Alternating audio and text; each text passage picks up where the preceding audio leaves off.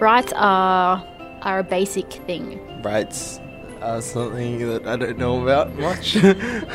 Everybody has rights. Rights are what a child is entitled to. what you're entitled to. Rights are your right to speak for yourself. I fight for what is right. Rights are the right to be yourself. Hi, I'm Miranda Moyer from New South Wales Department of Family and Community Services. Welcome to More Than Just a Kid in Care, a podcast by Youth Consult for Change. This podcast aims to overcome stigma and explore what it's really like to grow up in out of home care. Today we're talking about rights. This is the final episode in a series that has explored connection, identity, belonging, participation, and rights. Trigger warning. This podcast will include open and honest discussions among young people in foster care. Some of our conversations will include topics that can be emotionally challenging to hear, such as mental health, past trauma, and the stigma of being in care. While we won't be sharing graphic details, please take care of yourself when listening. What rights do young people have? The universal rights to safety, to happiness, to an education. The idea of fairness, freedom, equality, a sense of feeling heard, and importance. These are rights that are seemingly inherent for all children. But what about children living in out of home care? What are their rights? And how old is old enough when a child should first be told about their rights? These are some of the ideas our ambassadors talked about at one of our regular meetups. So I think an interesting one that we came up with about this was that some people might respond by actually having a skewed perception about what they deserve um, and what life is meant to be like. Some people might respond with resistance and feel oppressed, and so they will try to rebel against whatever is oppressing them. And that can look like something as small as deliberately not closing cupboard doors because it pisses off the oppressor or going and stealing a car and crashing it.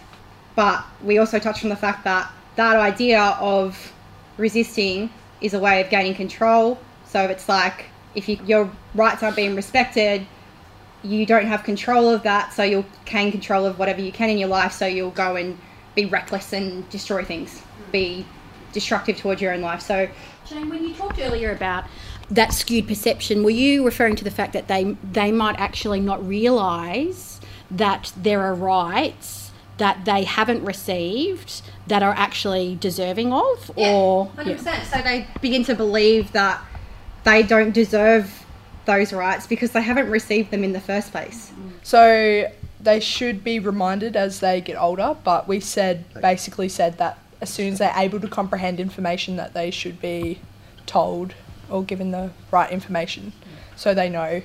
I feel like you should know your rights as young as possible from get go. Really, It's, you know, shouldn't leave it too long. Is there a particular type of thing that you have observed carers may uh, regularly kind of violate your rights around? Privacy. Yeah, Privacy. that's a big one. I had a carer once, and it was always not allowed to have a closed door. But like, it was a household full of kids, and there was no bathroom door because she was like, "Oh no, no, no, no," because you don't know what could happen in there. So that was a major one. Another one, I guess, is a right. So like, you know, with a carer allowance per se, carers like to think that you don't have a right to buy whatever you want with it, which is Yeah, true, that's a big but you do have a right to get what you want with it. Obviously, it's meant there to care for you, and if that goes towards bills or stuff like that, then so be it. But the whole thing doesn't go towards it. It's meant to go towards clothes and stuff like that. And a lot of carers I've been with have not being very good with that because mm. they think, oh no, no, no, this is for me. This is for to look after you. Yeah. And a lot of carers don't understand that you have a right to mm-hmm. ask for things like, you know, mm. oh, I need new school shorts or need new school shoes, mm. stuff like that. So you have a right to clothes. Yeah. And new ones, Yeah, new not ones old, like. dirty Yeah. clothes. You have a you right. have a right to look Yep. respectable. Yep. We're going to shift our focus now. Thank you, team. You're welcome. Happy to help. That was recorded live at a recent Youth Consult for Change session exploring rights. I have Samantha, Brandon, and Aaliyah from the group to talk a bit more about their experiences of rights. When a child or young person has had their rights upheld, um, what does that feel like? It's very satisfying. Like you don't have to worry about anything really because you won't have a worry because everything that you're is your right. It's not. It's and again, it's not a question. Like it's something that you should just have. It's given to you. It's not you. You you're satisfied. You're content.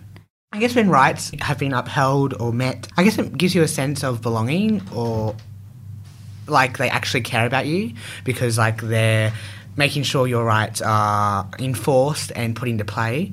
So then it makes you feel good because it makes it seem as if they actually care, like they're making sure that you have your rights met and that your rights are being used in the correct way that they should be used.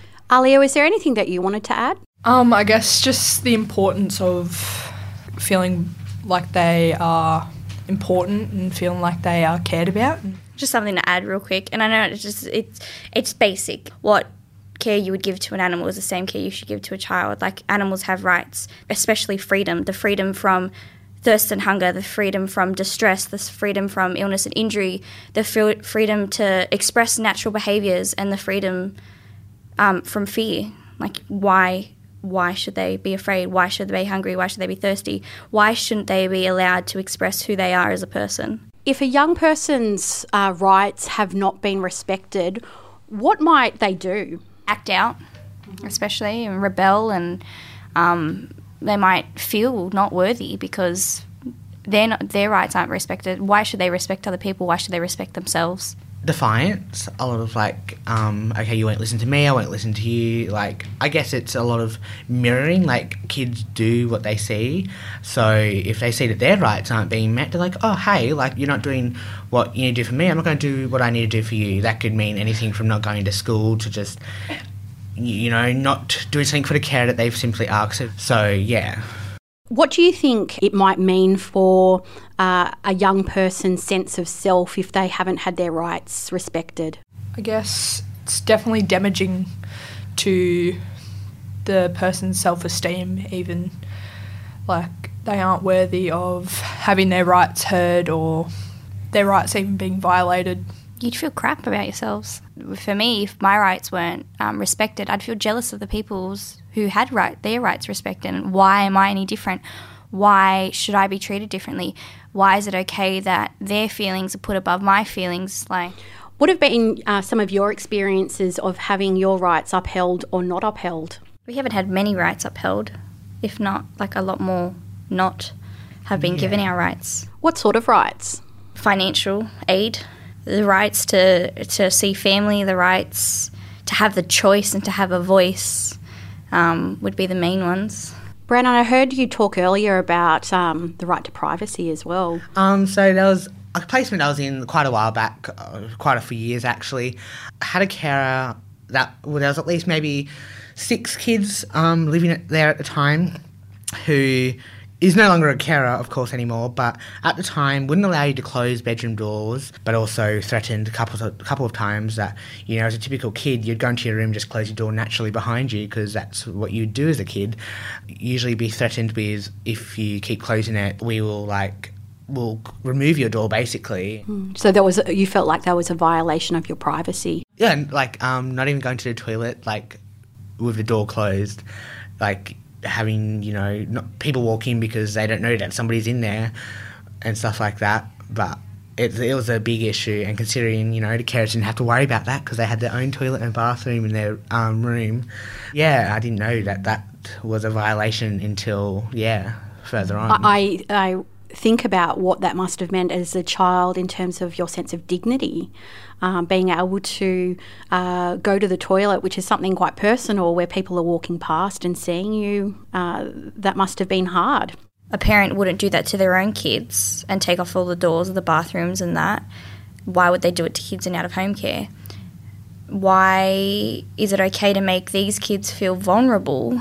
And I guess you're right to like you know sense of belonging and mm. sense of identity is a big one that was impacted. I guess because it I guess in a way humiliating yeah. as well. You're not being treated as an equal. Yeah. Why is it fair that they have their own bathroom with a door, but you don't get yours? Yes, they're an adult and, and you're a, a young person, but doesn't mean that their privacy is more important than yours.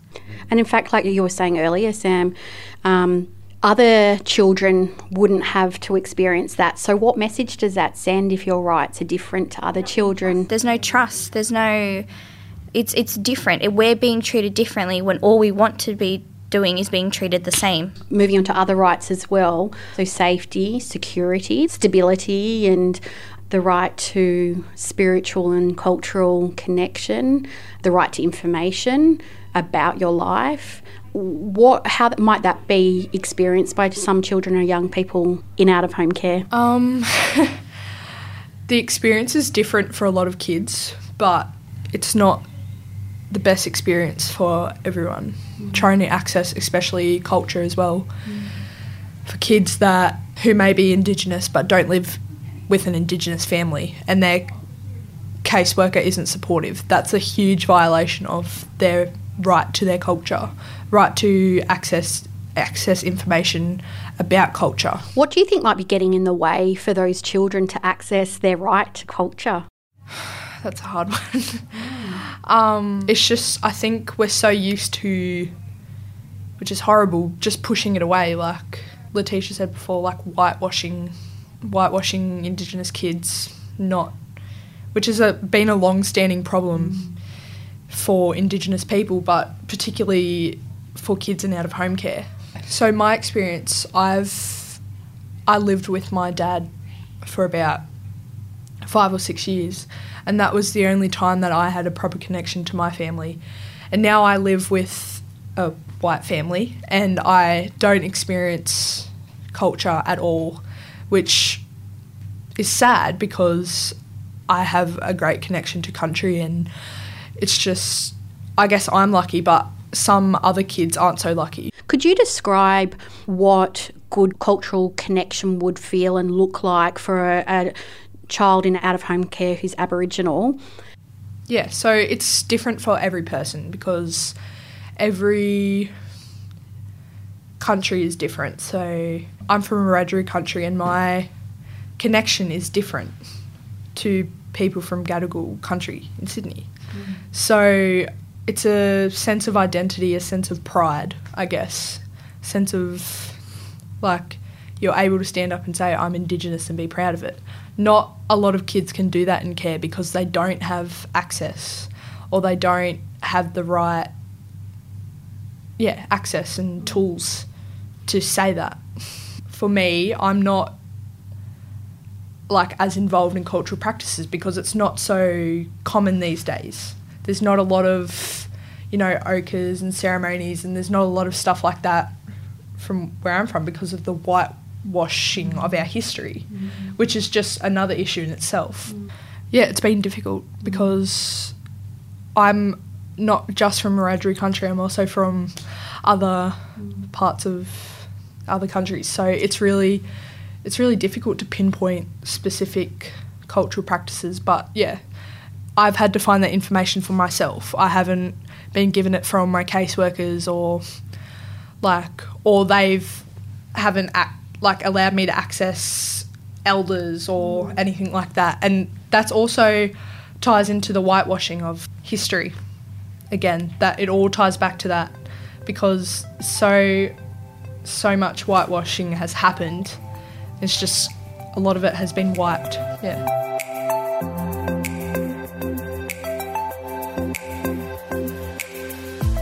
Our resident researchers, Sophie and Charlene, wanted to hear directly from FACS leaders about rights for children in foster care. Let's hear what they had to say. Okay, when you're ready. I'm Kristen Hackett and I'm the Manager Client Services for Blue Mountains and Lithgow. Um, so, whose responsibility do you think it is to teach kids and young people about their rights? I think community, all of us. All of us, as in? Oh, and caseworkers, managers, manager client services, and obviously our community partners as well, and foster carers, everyone. So, while a child's in care, how do you let them know about their rights while in care? Say, if I'm in a foster home and um, maybe I don't like it, or maybe I want to move into independent living how do you let a child know what their rights are? So within my office, so I um, ensure, and it's absolutely mandatory, and I talk to all my workers about this, that rights is not something that you just talk about once a year with your kids. This is an ongoing narrative that I don't. Every time you're out there talking to them, it comes up on the agenda, so they know very much that they can talk to you at any time, and also talking to our kids in foster care away from their placement. Okay, so away from their home, so they have that opportunity to speak openly. And for a young child that may be listening to our podcast, maybe they're like very young, maybe seven, eight, nine, how would you explain to them just their basic rights while in care? It's very simple. We sit down and we say you have a right to be heard, that you have a right to see your siblings, that you have a right to feel safe, you have a right to be cared for, and you and you know that you're important and we go through the Charter of Rights. But obviously, for me, we have the you can do different activities, but it's very simple. And that ongoing message to them that they are worthy, um, they have a right to be happy, to go to school. This is not survival for them. They have a right to absolutely grow, um, be leaders. I'm Belinda Edwards, Director of Psychological and Specialist Services. So, um, whose responsibility do you think it is to teach young people and um, kids about their rights, and how do you make sure that they participate in knowing what their rights are and in carrying out their rights? Yeah, okay. Well, I definitely think it's caseworkers. I also think it's their carers, whether they're what, whatever placement they're in, or it, it's their responsibility as well. And I think we should make it as easy as possible for children um, and young people, whether that's through um, social media or through texting. You, you know, the sitting down at a case conference meeting is probably not an ideal situation for any young person to talk about what they want to achieve. So we should utilise any method we can and take the time to sit down and really get to know the young person, um, whether you're a caseworker um, but as a carer as well, like I see that as your responsibility to really help them express what they want and what they need. Well, that's great. And thank you for sitting down and talking to us. You're very welcome. Back to our panel of youth ambassadors, who, unlike most people their age, already have a really deep understanding of their rights. And one of the biggest rights Brandon, Aaliyah, and Samantha were keenly aware of was a right to safety. I guess the difference is um, for somebody being in care, safety is a very big thing. It's not only physically safe, but like it sounds weird, but mentally safe as well. Kids that are with a normal family have it easier because they can go to their parents and talk. Like, whereas being in care, you have a carer who, yes, you may love and may trust, may not have that parental bond that you would with real parents. So you may not speak to them as much. So your mental health may not as be as strong and safe as it would be with a normal family.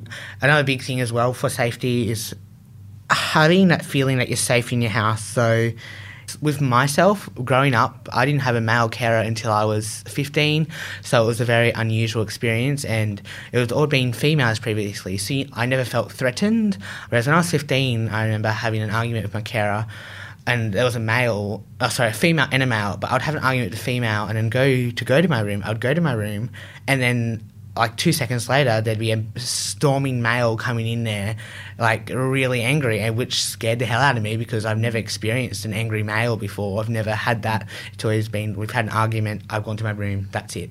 Whereas this is different and I guess I wasn't safe in that situation. Yeah. My experience, I was in an abusive home for a very long time and it took FACS years to get me removed from that situation even though I had like said you know like oh like I need to get out of here like sorry that happened to you I've learnt I've like got of experience from that and now like I know my rights and so after I moved from that placement I in my new placement for about one to two years I couldn't be in the same house as the males like it, I just couldn't do it. Like, and I, my carer would leave, and there would be men in the house, and I'd have to walk out, like, and go sit somewhere. Like, I wouldn't be able to stay in the same house, which is not okay for me. No, it's not. or not. for any kid, because there are a lot of kids that have it way worse. We shouldn't have to do that. No, you like, shouldn't. It should have. You had a right to safety. Yeah, and the system is getting a little bit better with that sort of stuff, but yeah. I feel like in some cases, the care, care organisations, not just FACS, but a lot of NGOs, think that, oh, we've got to get the carer the benefit of the doubt, mainly and solely because of the purpose that they're running out of carers and that they need to keep as many carers as possible. So they sort of think, oh, that can't be true. It might, have just been something to get out of the placement. I've had that a couple of times where it hasn't been physical, but something has happened, something that's not allowed to happen. I've said that. And yeah, they've removed me. Like the carer's still a carer, but then they've said, we don't know if that's true. Like, like it's your word against theirs, and like we we don't know if you were just saying that to get out. Like, mm. we're not entirely sure, which I think is a load of shit, to be completely blunt and honest, because I feel like the FACS system is not here to protect the carers. They're here to protect the kids. I'd never put down my carers intentionally. If they're good, I'll say they're good. Like, if I don't feel safe, I'll say I don't feel safe. I just want to, I feel like it should be said um, and put in that not all carers are like this, and there are still some good ones, oh, and some carers that there's obviously different relations and, and being safe and, and the parental connection. But if you're with a carer from when you were little and you're with that one carer, I assume there would be a parental connection. And you know what? If you're with someone for long enough and then they're not abusive mentally or physically and they're with you, what makes us any different to other kids their parents yell at them for doing something wrong. So our, our carers, obviously, their name is carers. They care about us enough to correct us when they're wrong, when we're, we are wrong, and they're wanting us to succeed and do better. But there are still some carers that are obviously there to help and, and and to, to take care of you because they care about you like you're their own child. Whereas others, yes, they are just in it for the paycheck and you can tell. I absolutely agree with Samantha. There's heaps of good carers. Like, I'm with a great carer right now. She's the best of the best, and you don't have to yell at a kid to get your point across as well. You can I feel worse if somebody says that they're disappointed in me compared to somebody yelling at me. That hits down. That gets to me. I'm I'm like, wow. Carers are just like parents. They're going to make mistakes and, and get it right eventually. Parenting's not always easy, and I assume that even parents make mistakes when it comes to so so my carers. How and when should children and young people in out of home care be informed of their rights? I think as soon as children are able to comprehend information that they should be informed of what their rights are and keep getting updated as they get older. So it should be a process? Yeah. Mm. There's a lot of rights that kids in care have, and I think especially age and circumstance and case by case is going to be different and I definitely think from a young age that they need to be educated on different things and as things happen because then it becomes real and then we know and then we can know for next time that if we ever feel this way or there's a situation that's arise we know what we're entitled to and what is our, our given right. And if there are any um, kids out there listening to this podcast what would you like them to know about um, the importance of their rights? Ask. Don't don't be afraid to ask. Just although we shouldn't have to, and I get that, but sometimes we just have to. We have to take the stand. We have to take the leap. We have to take the initiative to to go out there and and get stuff done. Because at the end of the day, we are going to be adults. We make what we make of ourselves. It's our future that we're going to do. So make the best one that we can. We we're going to be independent. We don't always have to rely on other people. Um, I'd say to know that you you have right over your carers. So if you ever feel that something that your carer is doing isn't right, and you know in yourself that it's not right, well then more than likely your right isn't being met and therefore go speak to your caseworker about it and get your you know right met. Like you know if you ever feel unsafe you know tell your um, caseworker about it because you have a right to safety. If you are feeling that you're losing your sense of culture and sense of identity tell your caseworker and you have a right to your culture you have a right to sense of identity and sense of belonging as well. If you want to hang out with friends and your carers aren't allowing you you have a right to do that. So ensure that you speak to your caseworker about that because because that's your right and you're allowed to do that. It's a birthright. Yeah. Just because you're out of care doesn't mean you deserve any less. It's it's who you are and what you deserve. Just because you've had a traumatic experience doesn't mean that you're any less than anyone else. You are deserving. Don't feel like you aren't deserving because you are. That's you're a human. You deserve all the love and respect from people. yeah. Thank you so much to the three of you um, sharing your experiences and um, deep wisdom with us today. Thank you. No worries. Thank you for having us. It was a great pleasure. During the panel discussion, we touched on the right to culture for Aboriginal children living in out of home care. I sat down with Aaliyah to talk a little more about what the right to culture means to her. It's knowing who you are, and it's really hard for people in care to know who they are because they have lost that, and it's really, really sad.